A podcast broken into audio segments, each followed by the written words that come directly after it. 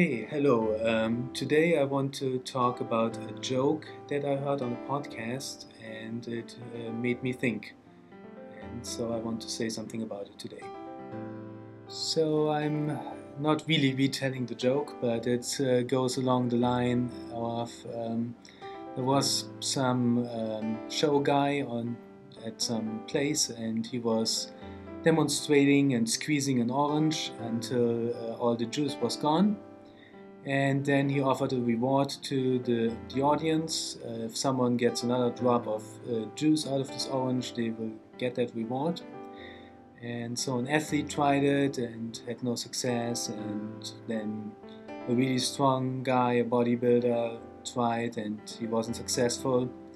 And finally, some average guy, um, rather slim, comes on on the stage and he takes the orange and he squeezes it and there's another drop coming out.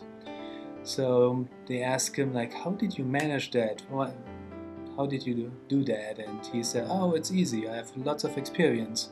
I'm a tax collector." And so the the podcast guy, um, they applied it to. Um, they said the joke would equally well work for I I'm a minister and claiming that um, missionaries are also um, trying to squeeze money out of people, like uh, this guy is squeezing juice out of the orange. Well, that made me think, and I think it's uh, wrong on um, a few levels. But um, the first thing that um, I remembered is that uh, God calls us to give first foods.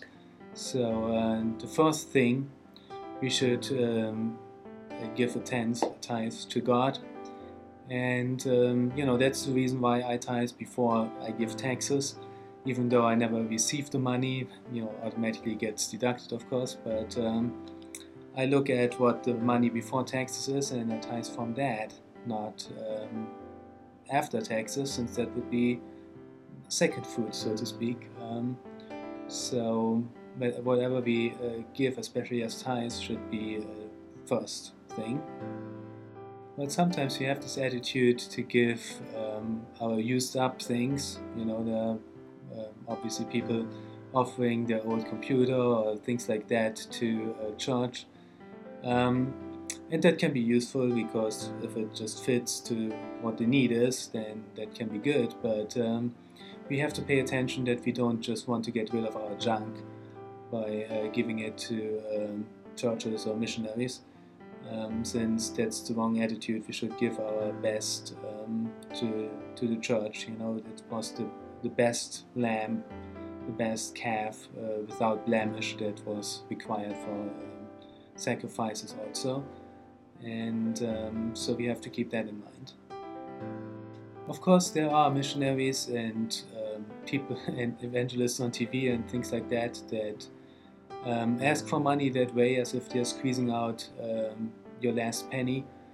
Um, I, I, think they misunderstand something. You know, I'm not giving uh, money to them because I think they uh, have a good advertisement or anything like that. I would give to them because God tells me to, and uh, I really feel um, a call to, to give. Since you know there are many good causes out there, I'm not even saying that that they are bad causes or anything like that. There are many good causes, but I don't have the money to fund them all. And so I'm uh, tithing to uh, the local church or whoever gives me spiritual input. And um, the offerings go to uh, places that uh, I feel God calls me to uh, give. And finally, the Bible tells us that God loves a cheerful giver so uh, it's definitely no squeezing involved there. Um, it is because um, you know God has a big plan with a missionary or a place or something like that, and uh, uh, it fills me with joy to to give to this great plan. And um, so I always try to be a cheerful giver. Sometimes God stretches me, like everyone, but um, it's important to um, summarize uh, to um, tithe on our uh, first fruits and uh, then to um, give offerings to the places that God calls you to, and finally to give cheerfully. So um, that until I see you next time. See when that will be. So see you whenever.